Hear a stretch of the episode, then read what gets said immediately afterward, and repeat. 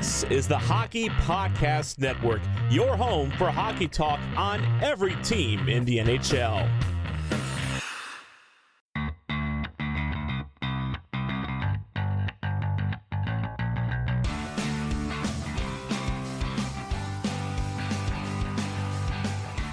Hello, hello, and welcome to the Tip of the Iceberg podcast, brought to you as always by the Hockey Podcast Network. My name is Nick Berlansky, joined as always by Nick Horwat, and this is really the first episode, truly, of the NHL Penguins offseason, I should say, because at least last episode, we had a game to talk about. We talked about Game 7 Penguins Rangers.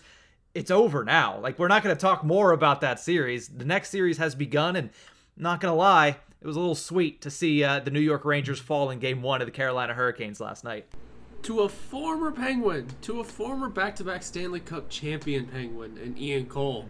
Ah, mm-hmm. uh, yeah, it was nice. It, that was that was cool, and then it got blown out of the water by watching. Oh my goodness.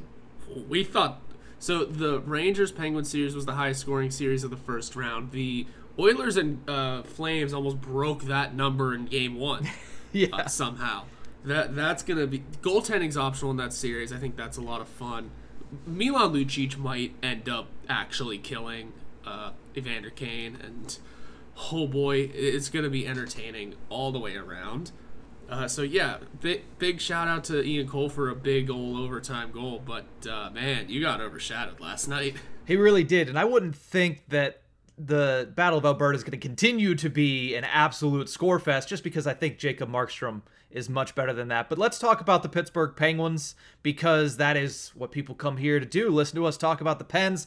They had a locker room clean out day. What was it on Tuesday of this week? So they're officially all gone. They've gone their separate ways, and the offseason business has already begun. As you looked through all of those interviews. You already saw players expressing their desire to return to the city of Pittsburgh, return to the Penguins organization. Rakell mentioned it. Rust was tearing up a little bit, but saying he's got to do what's best for his family. Malkin says it's not about the money. He'd like to play three or four more years. I wonder who that lines up with. And Letang, the big quote that I heard from him was, you know, I feel like we've built something here that I would love to see through to the end, but we'll have to see what happens because I have no idea what's going to happen. So, Horwat, let me ask you this. When you watched all of those things, we obviously wrote multiple stories on it for InsideThePenguins.com. What was your main takeaway from locker room cleanout? If I had to like roll through each of those players that you said, I would say Rakell is that he wants to come back. But I, to be fair with Rakell, who isn't gonna say they want to return? Mm-hmm. Who's just like, yeah, I'm out of here. Bye, guys. No one. So that's in Rakell's defense. But I, but some in some cases you can feel like it's a genuine thing. And Rakell, yes, I feel like his was genuine because uh, he missed out on a great opportunity to really play with this team in the postseason. And if you look at the numbers he put up in the regular season, that was my big takeaway for Rakell is he said that um, he felt like Pittsburgh was a place he could take his game to another level. He scored 13 points in 19 games. Yeah, that's another level. Mm-hmm. Uh, now let's see that over 82 for for once. Uh, that could be a ton of fun. So I think he genuinely does want to return. Bryan Rust, he's right. You know, you he's what more does he have to do? Yeah. I mean, aside from actually hit 30 goals in a season, he's won two cups already. Uh, he's played with Sidney Crosby. He's the wrong side of 30, but now he's got his opportunity to go cash in on the biggest contract possible, and we won't be able to give it to him. Mm-hmm. So, uh, thank you for two straight cups and thank for finding your consistency down the end. It's a fun ride. Gino, that could be interesting. There could be a lot to be taken away from that. Um, but the biggest one, in my opinion, from that whole thing was Letang, who I, I think his biggest quote was uh, not that the team built something good over the last three years and I want to see it through to the end, but I think the big thing was that the contract negotiations are going to stay between him and Hextall. No one else is going to know about it because, I mean, sure, that's the way it should be, but the fact that that was the first thing he said about it was that's going to stay between me and them. Not not a good sign that things are going well, because a lot of times if there is a good little conversation happening between player, agent, and GM. It's a it's a conversation of ah things are looking up. You know, you never know. It's nope. Those are staying between me and Hexy. Mm-hmm. Well, you see here, both of you might not be back. Yeah. The biggest because there's some other nonsense, not nonsense. There's some other very interesting things already happening. And we will be talking about that in our second segment of the show. Speaking of Ron Hextall, we'll get into all of that craziness that has already started four days in to the Penguins off season. But the biggest thing that I noticed, and it might just be because of the way that the layout of the land is for the Pittsburgh Penguins right now, with so many important players not under contract. They're, they're not under contract as they're giving these exit interviews. So they're all very honest with, yeah, I don't know what's going to happen. Yeah, uh, I think Letang even said, yeah, I don't think we were we were close right now, but we're going to keep that between us. The Malkin was like, I don't need the money. I want three or four more years. These are things that not often do you hear player after player go up to the podium and say, "This is what I'm thinking. This is where I'm. This is where I'm at currently." Because not often is there that many players that are that important that are all on the docket to be signed in the offseason. So if we even thought it was going to be interesting this offseason, which we did, it's going to be 10 times more interesting, I believe, than what he we had initially had thought really be just because you see the way that these guys are talking on their way out of Pittsburgh before this offseason and you're just like, wow, it's going to get very interesting. yeah, and then tack on the fact that Hextall didn't even speak speak on Tuesday. Yeah. I don't know how often a general manager speaks there, but I mean, Rutherford was an open book. Yeah.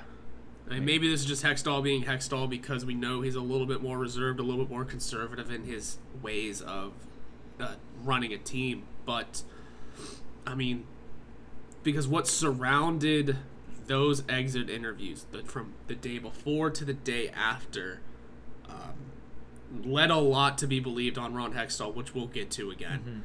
But you also have to remember what else happened at that exit interview that we haven't touched on yet. Because yes, contra- everyone's going to say they want to come back. Everyone, Yeah. Any upcoming free agent is like, I want to come back. Of course you do, because we gave you a spot in the NHL. Um, one thing that we totally kind we didn't skim over, and I'm sure we were going to touch on, was the Sidney Crosby thing. Yeah. So Rob Rossi said on the fan that Sid was cleared to play Game Six, but was told by someone in management and singled out Ron Hextall. Was told by him and management not to play. Okay, we all kind of roll with that and go along with it for a day. And then during the exit interviews, both Mike Sullivan and Sidney Crosby both said he wasn't cleared until Sunday Yeah. of game seven.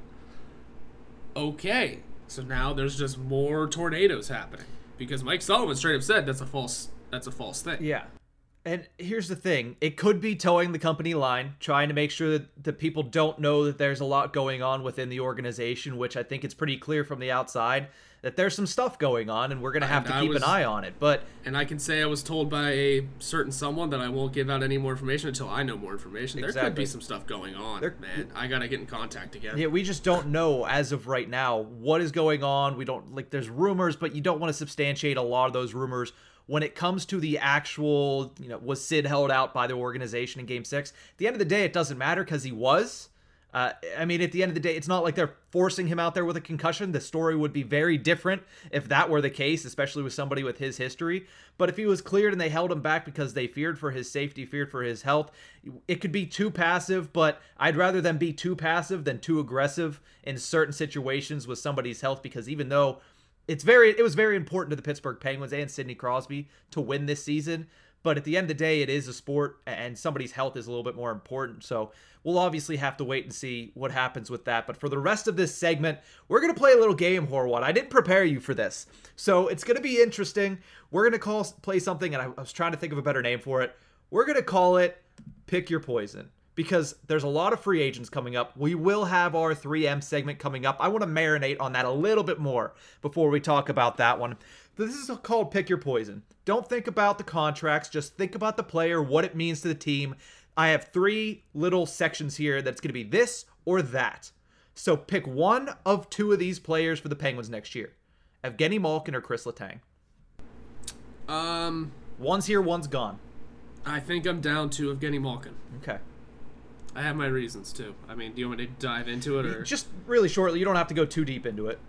I just genuinely don't think we're going to be able to afford Letang. I don't think he's going to budge on a number, and that also involves his year's number that he wants. Mm-hmm. I just don't think it's. I just don't see it being feasible. As much as we may want it, I don't see it. I don't see him budging on his possible five years, salary starting with 7 Mm-hmm. Whereas Malkin, we may be able to talk to and not work him down to the $5 million offer that rumored was to be out there. Ugh. But, you know, I, I think we can get him to negotiate. Here's my thing with this. Obviously, and I, I believe I'm speaking for you. You could just give me an affirmative or a not affirmative. We want both of them back. Like we would, Yeah, we would I- like to yeah. see both of them play for the Pittsburgh Penguins for the rest of their careers because that's what you know. That's what Penguins fan want to see. That's yeah. That's what that's what dreams are made of from Lizzie McGuire. But I, if I had to pick between one of two of these guys, I'm picking Letang. Like I would overpay Letang. Like I said in our first three M's that move on from Letang. Again, I like the way he's played. He has played the best hockey of his career, a career that could be argued is a Hall of Fame career, and he's been playing his best hockey as time has gone on. I'm aware there's going to be a drop off at some point, but at the same time, I'm paying that guy because I like P.O. Joseph. I know you want him back into this lineup. He should be in this lineup next year, but nobody does what Chris Letang does. And if I'm picking between the two who I think you could not replace because it's hard to replace either of these guys, but who do I think would help them towards a Stanley Cup and whose help in the lineup would be the most important? It's tough, but I'm taking Letang in that one. I can see it. I just. I know I Malkin's going to be cheaper, but still, Letang, I, I, I Yeah. feel like his level of play is so much higher currently than Malkin's, even though Malkin is still like amazing. But uh, the five on five play, it does worry me just a little bit. I know he's he's not awful as some people say, but his production there is not as great. Who sees it, might be because he doesn't have a line mate either. And Letang's position's harder to fill. That's true. Let's just be honest. Right. It, that would be so much harder to fill this year. We could find a not a bargain bin. We could find a second line center somewhere. Sure, there'll be some floating around, but something something about filling the top your top line right shot defenseman. That's not easy. Mm-hmm. And I get where people are coming from and picking Letang over Malkin. I just, I just Letang himself said P.O. Joseph's going to be in this league for a long time. Yeah. You so you never know. He do, P.O. Joseph does need to be up here, but it's oh, it's such a hard decision. But I just I lean on the side of Malkin just because just affording, just being able to afford him. Okay. Let's move over to another one. This is a pick one of two as well, sort of the same class of free agent this year. Brian Rust or Rickard Rakell. Pick one of two, Horwat. I gotta go Rakell again. We might be able to afford him a little more than Rust. He's younger, but barely. Uh, but also, uh, I want to see what 13 points in 19 games can turn into over 82 games. And without Rust, probably playing with Sidney Crosby. Yeah. Get what we all wanted all along. Yeah. That's the big thing. I want to see more of Rickard Rakell with Sidney Crosby. And I love Bryan Rust. I do. And there's something to be said about coming up through the organization, winning two Stanley Cups, becoming a perennial 25 to 30 goal scorer. Hasn't hit that 30 goal mark, but you know he was going He to. hasn't played 82 games yet. Exactly. So eh, I really love Bryan Rust. I'd love to see him back here, and I know that's what he wants, but I'm going Rickard Rakell in this situation. Like you said, cheaper, a little bit younger, not very much so, and the magic that him, Guentzel, and Crosby had together was phenomenal. So let's move over to the last one. This one a little bit larger. Horwat picked two out of three of these guys to bring back to the Penguins. Kasperi Kapanen, Danton Heinen, and Evan Rodrigues. Dan Heinen is the one definite. Yes. I think he should be coming back when it's RFA. It's easier. It's going to be cheaper. Um, and he found his game after like four or five games in the doghouse. He refound his uh, former glory. And then the second, uh, I'm torn between both of them, but I'd have to say Evan Rodrigues just because we might be able to get him for dirt cheap. Again, because that back half of the season was not fun. We could if if your general manager name here, you look at Evan Rodrigues and go, yeah, and his agent, you go, yeah, your the first half of your season was great, groundbreaking. What have you done for me recently? Mm-hmm. Because it was a whole lot of nothing in the second half of the year, and that's what you'd have to bank on in the negotiation si- negotiation situation. Um, whereas Kapanen, I mean, my guy could not get it going at all. He had he had his flash or two of showing what he can do, but I just don't see it happening for him anymore. It's again RFA harder to get out of, but you find your way out and you move along. Also, for what it's worth, all these people you're asking about, I do have a story that's going to get posted in about about an hour and a half on all this. Hey. So When you're listening, Read it up. when you're listening to this, it's already going to be out. Check it out inside thepenguins.com. I'm sure it'll be high on the features tab there. My my answer in this one, I agree with you, Danton Heinen. I said it on the last episode. Bring back Heinen. They need him. He is the best bottom six winger that they can have. He's a guy that can play in that top six, and I think that's going to be integral to next season. Plus, he took a lower deal to come to Pittsburgh. I'm sure he doesn't want to leave and see if that mojo goes away like it did when he left Boston. Same thing goes for Evan Rodrigues because yeah, he had a great season, one of the best seasons of his career this year in Pittsburgh. Does he really think a change of scenery is going to mean the same exact thing? I mean, he struggled. It was the tale of two halves of the season for Evan Rodrigues. I think there is a perfect role for him, and we saw it at the end of the playoffs, just in time for them to be eliminated. Fourth line center, killing penalties. That's the perfect role for Evan Rodrigues next year. I would like them to move off of Carter, even though it's going to be very hard. We'll talk about that in the second segment. I'd like to see Teddy Blueger as our third line center, and I would like to see Evan Rodrigues as the Penguins' fourth line center. So sorry about it, Kasperi Kapanen. I'm moving on from you in that instance. But we're going to take a quick break. When we return, what is going on with Ronald Hextall? We'll have to discuss that and more after the break. What's going on, hockey fans? The pursuit for the Stanley Cup is on, and DraftKings Sportsbook, an official sports betting partner of the NHL, has an unbelievable offer for the most exciting playoffs in sports. New customers can bet just $5 on any team to win and get $100 in free bets no matter the outcome. Whether they win or lose, you're a winner. Looking to turn a small bet into a big payday during the playoffs? With DraftKings same game parlays, you can do just that. Create your own parlay by combining multiple bets, like which team will win, how many goals will be scored, and more. It's your shot at an even bigger payout. DraftKings is safe, secure, and reliable. Best of all, you can deposit and withdraw your cash at your convenience. Download the DraftKings Sportsbook app now. Make sure to use promo code THPN and bet just $5 on any NHL team to win to get $100 in free bets no matter what. That's code THPN at DraftKings Sportsbook, an official sports betting partner of the NHL. Minimum age and eligibility restrictions apply. See show notes for details.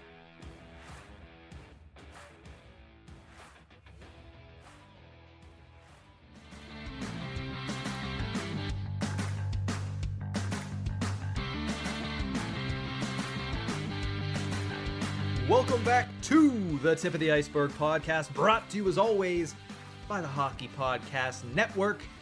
What is going on already in this offseason? It has been four days. The Penguins got eliminated at like 11:30 p.m. Eastern time on Sunday night.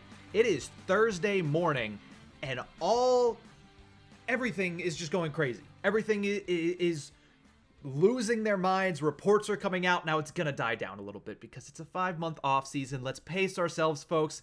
But one storyline that could finish itself out and could play out very quickly is with general manager Ron Hextall. We all saw on Wednesday afternoon the athletic reporting that Fenway Sports Group asked him and requested of him to send in a written plan for the Pittsburgh Penguins' future, which seems like a very standard thing for any general manager to have knowledge of. I mean, I would imagine you need to do that in order to get a general manager job.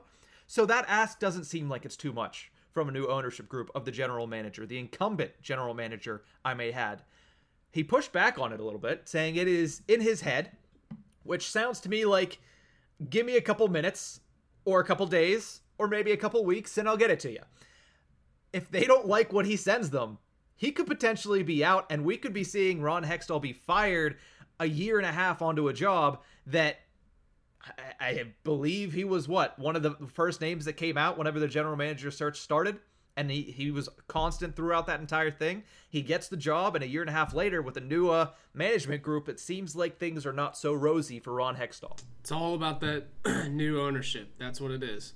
They the day the morning after you uh, the Penguins lost in Game Seven, you had mentioned that that was at about eleven thirty at night. Well, with, within twelve hours, there was already uh, people discussing the idea that he's going that he's under review by this new ownership because there wasn't full confidence that Hextall was the right choice, which uh, is totally fair from a new ownership perspective. They don't know, not that they don't know who the guy is, they weren't the ones that made the hire. And I think the first shoe to drop was the David Morehouse situation. He retired, yes, but we don't know under what circumstances. We're never going to know. Yeah. They want to put their people in the front office. And when you spend $990 million on a team, yes, totally have the allowed to do that. Yeah. Yeah. So I think it's totally agr totally fair for them to take a review of Ron Hextall into consideration. And then with the writing up of the uh, future plan, again, totally fair. I think I would love to see what kind of like what goes into that kind of writing. Like, is it like do you just kind of list off your your, your name, the names on your team, or is it like a is it an essay? Are you writing like a, a letter, dear Fenway Sports Group? Are there Well, are there the of it- pictures? Like, is it like is it get fun? Is it I don't know. I'm just trying to like make this a happy Yeah. time here. Uh, Well, but he- it's brutal because at first he did push back on it, and then they said no, do it anyway because we want to see what we're, what we have here and what you're gonna do. And if they didn't like it, we're gonna find out in the next couple of weeks because Oh my god, a god. lot has to happen for a general manager at this point in the off season. That if he's not the one that's gonna do it, we're gonna find out quickly. Yes. Yeah, it's going to be something very quickly. And when you talk about the whole plan thing, this reeks of my eighth grade or ninth grade algebra teacher looking at me and saying, Oh, you got the right answer? And me saying, Yes, I did. And her saying, Well, where's your work? I said, I did it in my head. She said, Hell no.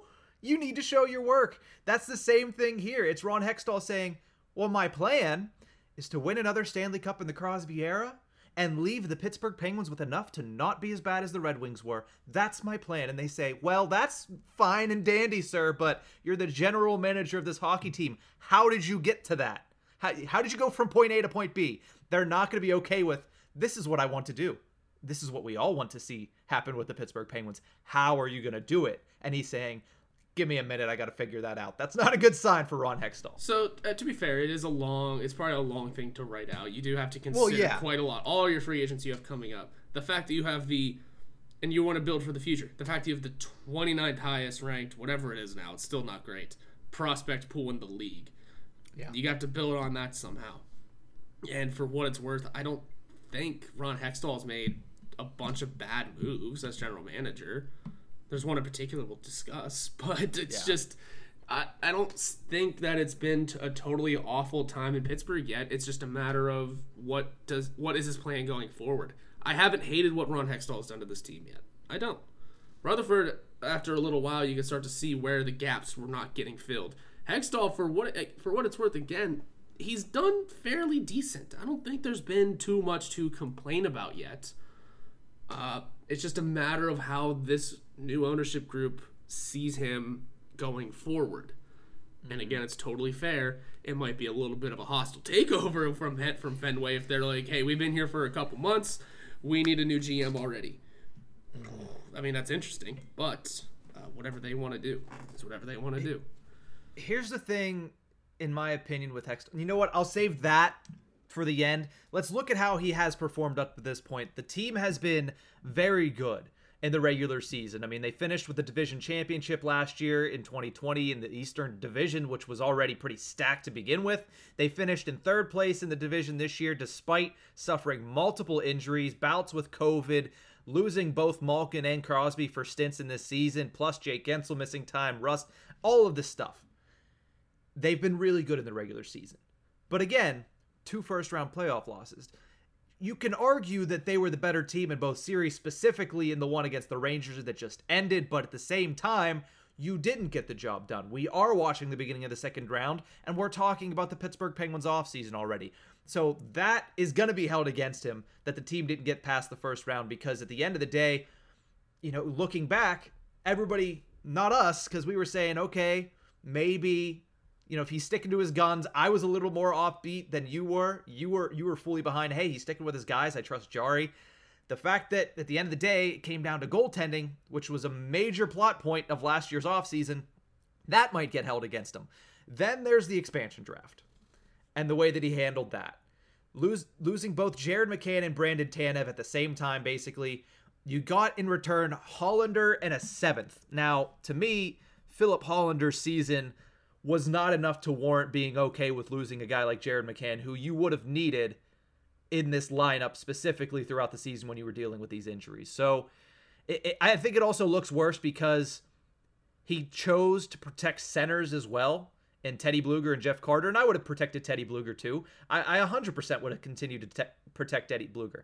But protecting Jeff Carter looks worse now because of his performance, as well as the performance of Evan Rodrigues and Brian Boyle, who could have easily filled that role.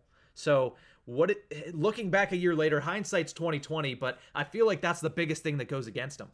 It is the Jeff Carter thing. Is his his infatuation with Jeff Carter is the big is my big holdup with Ron Hextall so far. mm-hmm. I get you're gonna lose one of Tanev or McCann, usually because just the way it is. Seattle was mm-hmm. gonna take one of them.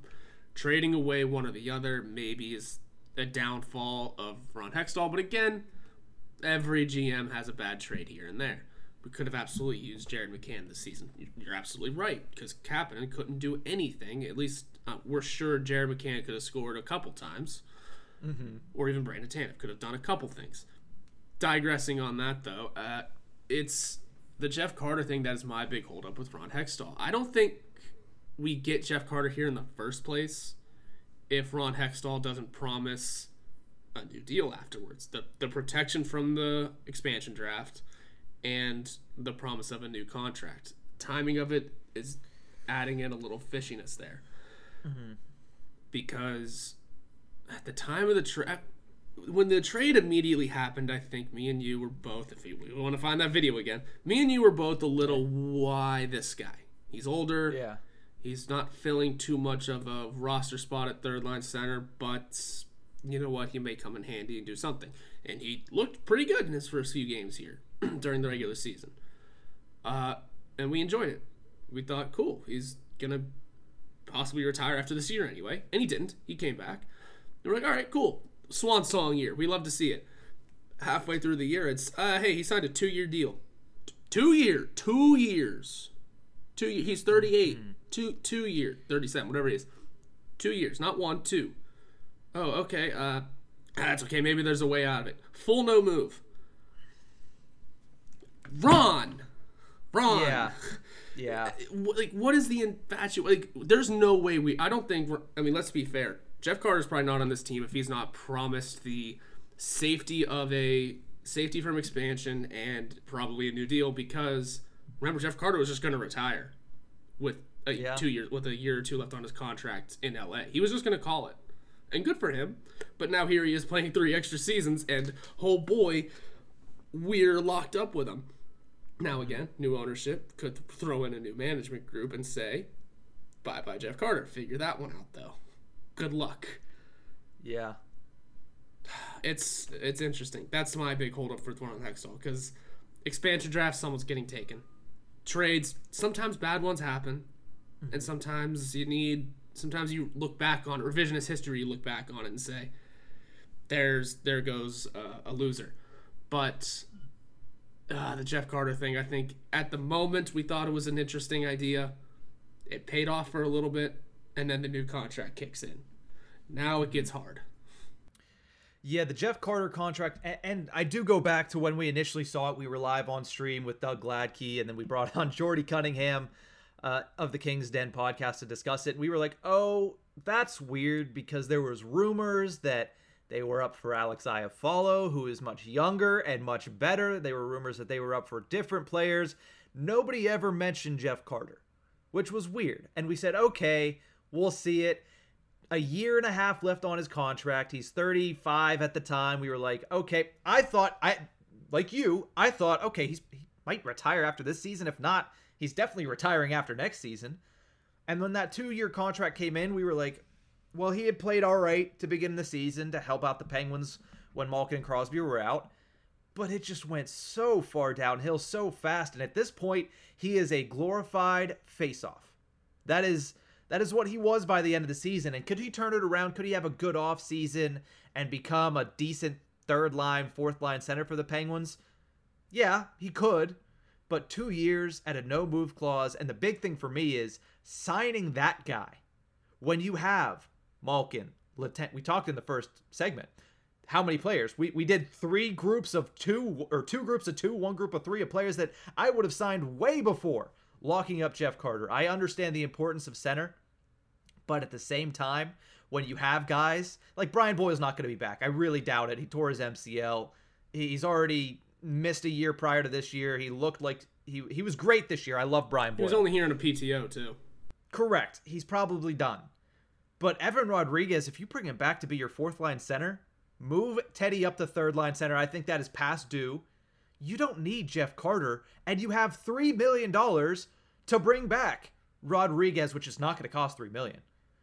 But it also gives you a little bit of room to bring back Rust and Rakell, maybe, or Malkin and Letang, maybe. That's a big thing. Flexibility is not something the Penguins have right now in the cap situation.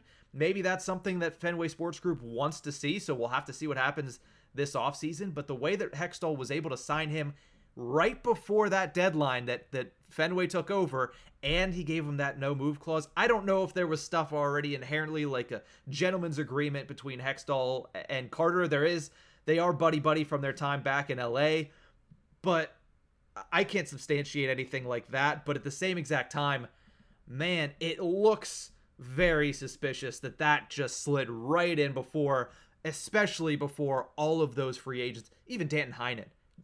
Heinen on that contract would have made me swoon. I would have been so happy.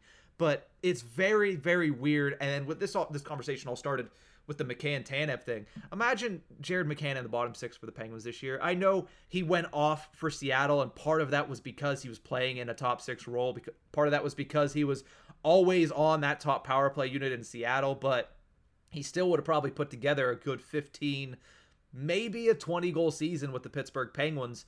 And when guys went down, he was always a guy that could go in that power play. He was always a guy that could go in that top six. And if you had Rodrigues doing what he was doing on a line with even Carter and and McCann, it would have been better. I, have tried to to give him the benefit of the doubt for over a year now with how he handled the expansion draft, but hindsight just comes back to bite him in the butt. And especially when you look at Hallander's performance, it was okay, but it does not guarantee it, it does not match losing McCann. Also, for a seventh round pick too, that means absolutely basically nothing. Yeah. and you want to know the other downside of whenever we picked up Carter, the one thing that flicked in my head immediately for a team that has need that needs to start focusing on a young core. Our centers went Sidney Crosby, 35. Yeah. Evgeny Malkin, 36. Jeff Carter, currently 37. At the, we could throw Brian Boyle in there, retirement age. Teddy Blueger, you're on your fifth center and you finally found one under the age of 30. Well, not your yeah. fifth center, but five, four of your five centers, main, main all nice uh, center position players. One of them is under the age of 30, and he's 27. Mm-hmm. That's not focusing on youth and getting younger players in this organization to build a future around or with. Uh, that is picking up a definite rental for sake of retirement. And mm-hmm that's uh, again, like I said, you look at the numbers Jeff Carter put up in his first couple games here. Fun, ton of fun. He had a four goal game. That was cool. Mm-hmm. He did good yeah. things while here. We still thought that would have been the end of the road. And I think for what it's worth, Jeff Carter didn't have the worst postseason this year. I mean, didn't pick he didn't pick up any assists, right? I forget what it was now exactly. Uh, he had an assist, four goals and an assist in seven games is I'd say it was okay. Now yeah. again I don't remember how many of those goals were garbage time, but I remember a couple of them being good, timely opportunities. Mm-hmm. So it's not like Jeff Carter has been a bad player for us. I would like to. I mean, he he was a little bit toward the end of the regular season this year. Yeah. But it's still not enough to. But his good play, to me, wasn't enough to warrant a new two-year deal at the age of thirty-seven. Yeah. yeah. That's where you draw the line for me. Yep. So let me ask this question point blank is Ron Hextall going to be fired? Oh, it's so hard to tell. It's so hard. That that vision board has to be pretty good for him to stick around. I think if it wasn't good enough, we're gonna find out damn soon. And if he's going to be fired is so hard. I think it's very possible. Just because new ownership group wants to put in their own wants to put in their own people, They're not afraid to build from the ground up, and from the ground up, I mean the ice up. They might switch up the playing, uh, the player personnel. They might switch up everybody in the front office. Um, if you want to keep talking about those rumors that were discussed on radio, um, it's almost certain that Brian Burke's not coming back.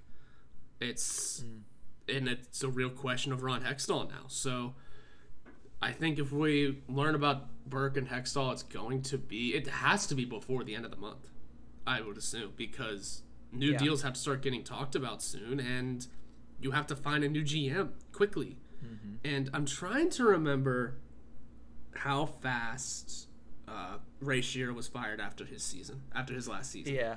I would have to look back. I'm not going to be able to remember that, but I I agree with all of your points there. I, I just I'm not on the fence about it. I think Ron Hextall's gone.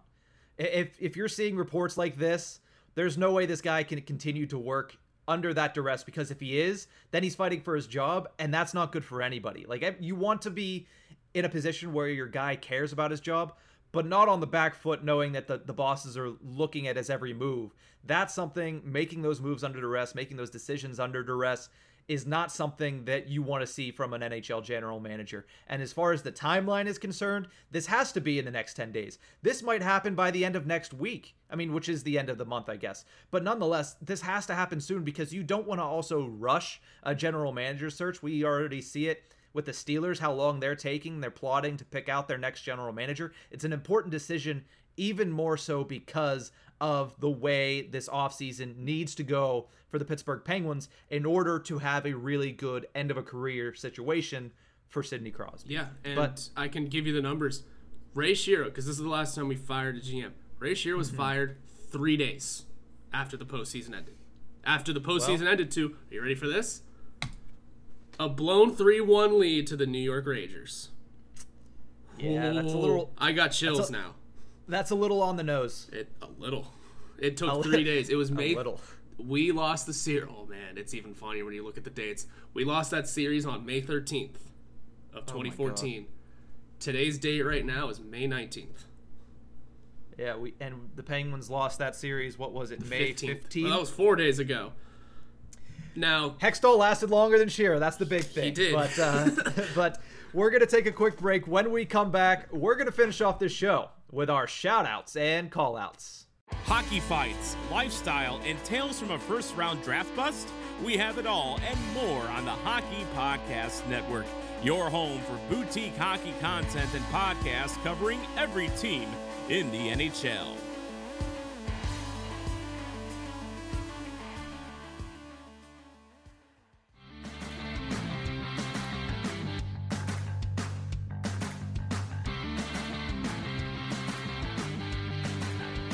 Welcome back to the Tip of the Iceberg podcast, brought to you as always by the Hockey Podcast Network as well as DraftKings. Make sure you use promo code THPN at the DraftKings Sportsbook app for great odds and opportunities.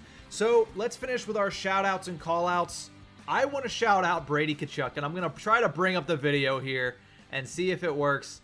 Let me try to throw it up there. Look at this man walking up to his seats, two beers in his back pockets of his jeans, another one in his hand. Matthew Tkachuk had a hat trick in this game. It's from the game you mentioned earlier where it was 9 to 6.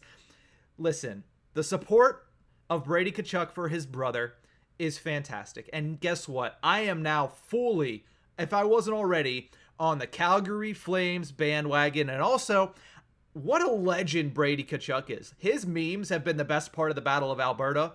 And it was a 9 to 6 game where McDavid had four points and his brother had a hat trick. So you know what? Am I a Sens fan now? I love Brady Tkachuk. I don't know. I have enjoyed watching him though, and that is my shout out for this week. that that that, that clip's hysterical. It's, It's so great. fun.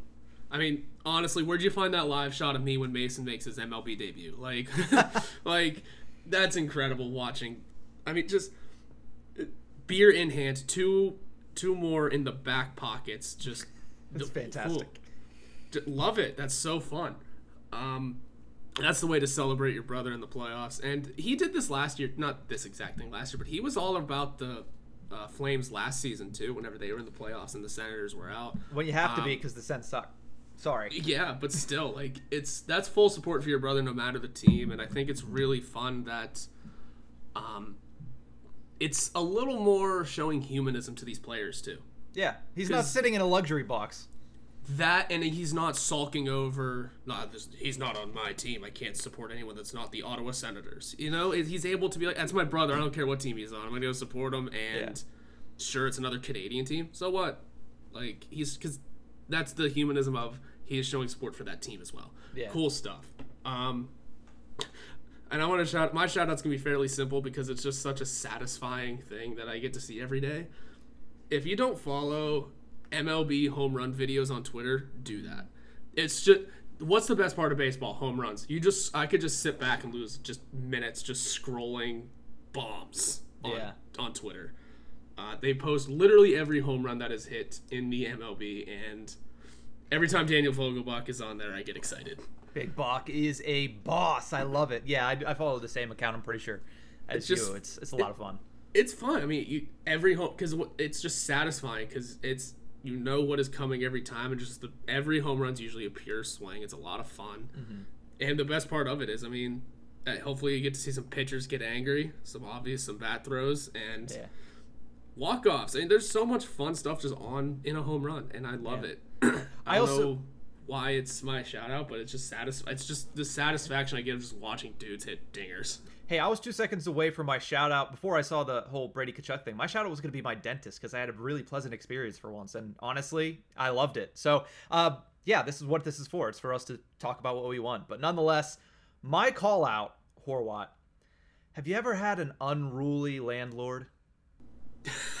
yeah, kind of. You have? Well, not as unruly as the Arizona State Athletic Board because they just dunked on the Arizona Coyotes, not allowing the Yotes to put their logo at center ice they're going to have to play with. Not that it's a bad logo, but the Arizona State pitchfork logo is going to be at center ice for an NHL team for an entire season of home games. That is 41 home games there. And uh, realistically, it's going to be a tough few years anyway for the Coyotes. And this is just another little five pound dumbbell just added on the entire heaping pile of crap that has been placed on the Coyotes over the past, I'm going to say five years.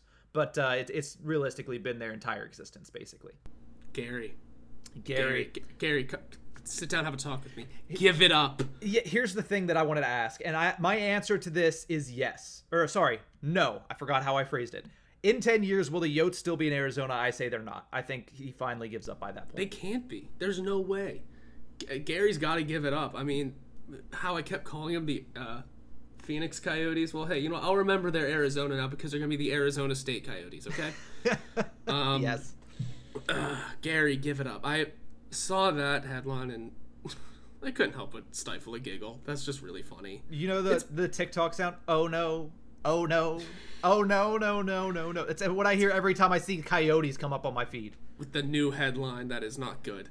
Just yes. Yeah, all right. Thank goodness Phil Kessel's getting out of there, right? Yeah? Please say he's getting out of there. I I would imagine he's not going to resign. Rick Tocchet got out of there. Well, Rick Tocchet was also forced out of there. Good. He, you know what? Better on him. He's great on TNT, so I'm, I think it worked out for the best. Yeah, but man, someone get Phil out of there, please. How, Phil, well, here, Phil. Here's a three million dollar contract. Uh, There's there's already rumors that Marc Andre Fleury could be headed back to Pittsburgh. Just bring them all back. okay, the Marc Andre Fleury we could talk about whenever we have a dead week, but uh, Yeah. Oh yeah. We'll, we'll, we'll get into that at some point this offseason, but not not today. Or what? What's your call out? Remember? Do you remember my call out last week? Uh, It's been a long week, man. Calling out teams that uh, bar people from outside of there. Yes. Oh, I know where this is going. Uh, the Carolina Hurricanes did it. Listen, I know I was just shouting you guys out not that long ago, uh, but I was re- I saw the Carolina Hurricanes do that and barring anyone outside of North Carolina from buying a ticket to their game, Yeah. to their games. And my first thought was, all right, be that way, go Rangers. And then I started watching the game and went, what? What? No, go Hurricanes. Hold on. So quickly, I was back on the Hurricanes bandwagon. But stop with this barring people from buying your tickets. It's dumb. You cannot grow a fan base that way, especially for Carolina, who, with with very recent memory, had an empty arena and Yeah. it wasn't a pandemic. Yeah. You're lucky to have the fans you have now. You want to know why you did it? Because you grew your team. I, the, when the bunch of jerks things happened, I don't know exactly how many people were coming in from out of town to watch that. The the number couldn't be 0 So you did a great job of growing your team and then putting a fun product on the ice and making it to the second round and playing against the New York Rangers.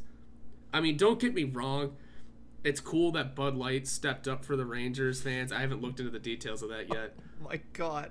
And said that um, they'll I, they're probably just to give Rangers fans beers. I haven't Free, looked into free it. beer. You get like a stipend for beer if you're a Rangers fan and get into that arena. Good, for, and that's good for Bud Light. Yeah. Um, but I also didn't like that the that the Hurricanes had just had to clap back at them. No, they you, buried them. I loved it. that was cool. Yes, Uh, it was great. But I looked at it as that's a good joke. You shouldn't have had to have made it make it though because you made a very dumb decision. Yeah, but I, I just first of all, I'm not I'm not a Bud Light drinker, uh, and I think at least State of Hoppy who listens to this will be happy to hear that. But like, Like it was a good joke. Don't get me wrong. I, I- appreciated it. But oh yeah, and, and for those of you have who didn't see it, they basically quote tweeted that tweet from Bud Light saying they're going to give free beer to Rangers fans at the game. They quote tweeted it and said, "It's fine, we already give out free water at the fountains." Which uh, hysterical. Love that. And I thought that was really funny, but then I remembered the context of it and went, "It's a good joke, but you're both taking L's, right? Yeah, it- like it- Bud Light is taking an L. All three of you are taking L's. Bud Light's taking an L. The Hurricanes took an L with their decision to bar people from buying tickets, and then the Rangers took an actual L in the game, and that's the most happy one of all. We started the show on Ian Cole. We finished the show on Ian Cole, baby. I, I wish the Penguins would have kept him, but nonetheless, I, I loved it. I know at the core it is from an issue that you dislike, but uh, nonetheless, that is this episode, which ends up being, and this is this is news to everybody because only a handful of people know. This will be the last show of Tip of the Iceberg podcast with the Hockey Podcast Network. Both Horwat and I will continue to do the Tip of the Iceberg podcast, but it will be for our new home at Fan Nation for Inside the Penguins. We're switching over, but it'll be the same podcast. Both of us, hopefully, will continue to grow it. Hopefully, you'll continue to grow with us because we have loved all the support that we've gotten for three years from these fantastic listeners of the Hockey Podcast Network. I want to quickly, obviously, I'll give you some time too, Horwat, but I do want to shout out uh, Isha and Dylan, who have been with us every every start of the way, you know, every step of the way. Dylan initially uh, sent us a DM back in 2019, just said, "Hey, could you send me a message?" And I did, and then you know, they we were about to cover the Ducks, and it turns out there was an opening, and we've gotten to do this fantastic podcast for three years. Uh, great friends at the network great listeners at the network as well. Uh, we certainly wish them all the best. Uh, I think I speak for both of us when I say that. And uh, that will not be the end you hear of us. Like we said, Tip of the Iceberg podcast, we personally will be back on Monday with a new episode. Should be the same feed. I'm going to work on all that logistic stuff tomorrow, but it should be the same feed, should be the same of everything else, except a little bit of different branding and, and a different umbrella, which we'll be operating under. But again, thank you to the Hockey Podcast Network. I'll give Horwat uh, your, your time to discuss this here a little bit. Yeah, absolutely. I mean, past three years have been mind-blowingly entertaining and fun for us to have this platform, and I don't know if we exactly would be where we are today without uh, the work that Dylan and Isha have done in giving us this opportunity. Uh, because it was this podcast that got us continued to be noticed by Noah at uh, uh, Fan Nation. So big shout out to all of that. Um, yeah, without Dylan Nisha, I don't know where exactly what what exactly we're doing today, and I need to send them a message thanking them personally still. Yeah. Uh, but again, friends that we will have for a very long time through the network. I mean, I'm sure Troll's gonna invite us on eventually. Listen, Troll, Troll owes me a dinner. The Penguins lasted longer than the, the Capitals in the playoffs. He owes me a dinner and some nice wine, and he already said he's going to pay up. So, why? a single game again. but, Two straight years, baby. Um, but yeah, like we'll still have. I'm sure this isn't the last time you hear our. You will hear our voices on a on a hockey podcast network show. But um, yeah, past three years have been awesome. Friends that we'll have for a very long time. People that we will still communicate with for a very long time, and it grew our fan base. To everyone that is listening out there right now, thank you to everyone. Thank you to Dylan Isha especially, and. ex- We're me and you, Berlanti, we're both excited for the future Yes. you all know there's great things coming and it's coming quickly and Oh, uh, tag along everybody strap in it's uh, already firing up Well, one last thank you again to the Hockey Podcast Network, to Dylan, to Isha, to Amaze Media Labs as well, who has uh, stepped in about halfway through our journey here at the network and, and really been a really nice backstop for us and also just very supportive as well. But that's going to do it for this episode of the Tip of the Iceberg podcast. Oh, we'll be back. We're going to be back on Monday with a new show, same platforms, a little bit more YouTube content from what I'm hearing but nonetheless, the same two random Nicks coming at you with the best hockey talk that they can possibly muster. So we'll be back on Monday. Have a great weekend, Pens fans. You can follow us on Twitter at Nick Horwat41 and at Nick underscore Berlansky. You can also follow the show's Twitter handle at Iceberg Podcast. This podcast can be found anywhere you get your podcasts from, so please subscribe and rate us on Apple Podcasts. We are brought to you by the Hockey Podcast Network. You can visit them on Twitter at HockeyPodNet or at thehockeypodcastnetwork.com. Every team, everywhere.